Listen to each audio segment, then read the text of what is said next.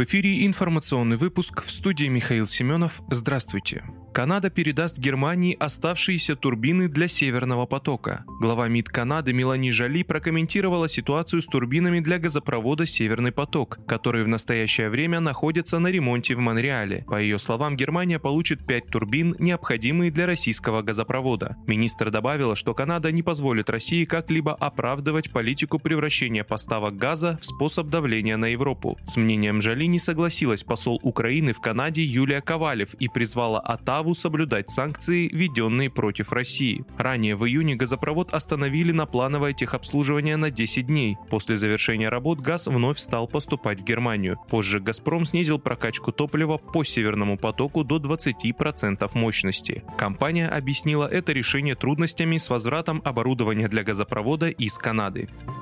Посольство России заявило, что США опасаются огласки фактов о действиях Азова. США опасаются придания огласки фактов, свидетельствующих о бесчеловечных деяниях участников запрещенной в России террористической группировки Азов, заявили 24 августа в российском посольстве после комментария пресс-секретаря Госдепартамента Неда Прайса по поводу трибунала в Мариуполе. Международный трибунал в Мариуполе способен пролить свет на истинную сущность киевского режима, из которого США старательно создают светлый и героический образ. Американские граждане наконец-то узнают, что в действительности их правительство помогает тем, кто целенаправленно убивает мирных граждан и издевается над русским населением Донбасса и Украины, написали дипломаты в Телеграм. В посольстве напомнили, что Россия в полной мере соблюдает Женевские конвенции и гарантирует украинским военнопленным надлежащие условия содержания.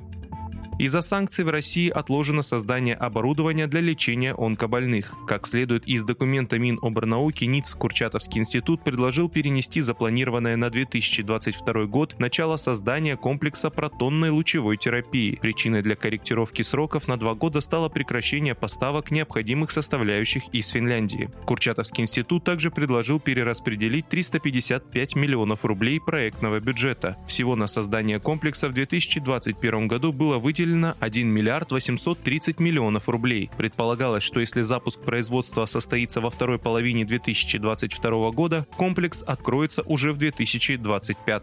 Напомню, после начала военной операции на Украине в России наблюдается дефицит технологий и оборудования, необходимых для лечения онкогематологических больных. Весной сотрудничество с российскими медицинскими организациями приостановила немецкая компания Milton Biotech, по технологиям которой Национальный медицинский исследовательский центр детской гематологии гинекологии, онкологии и иммунологии имени Дмитрия Рогачева проводит лечение рака крови у детей.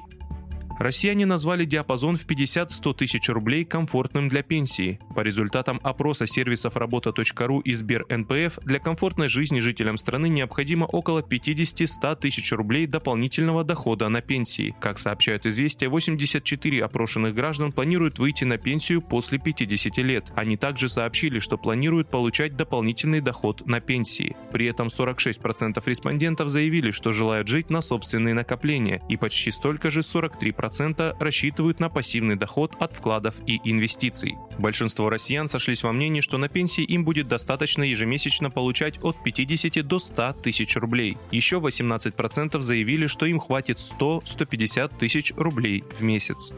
Вы слушали информационный выпуск. Оставайтесь на справедливом радио.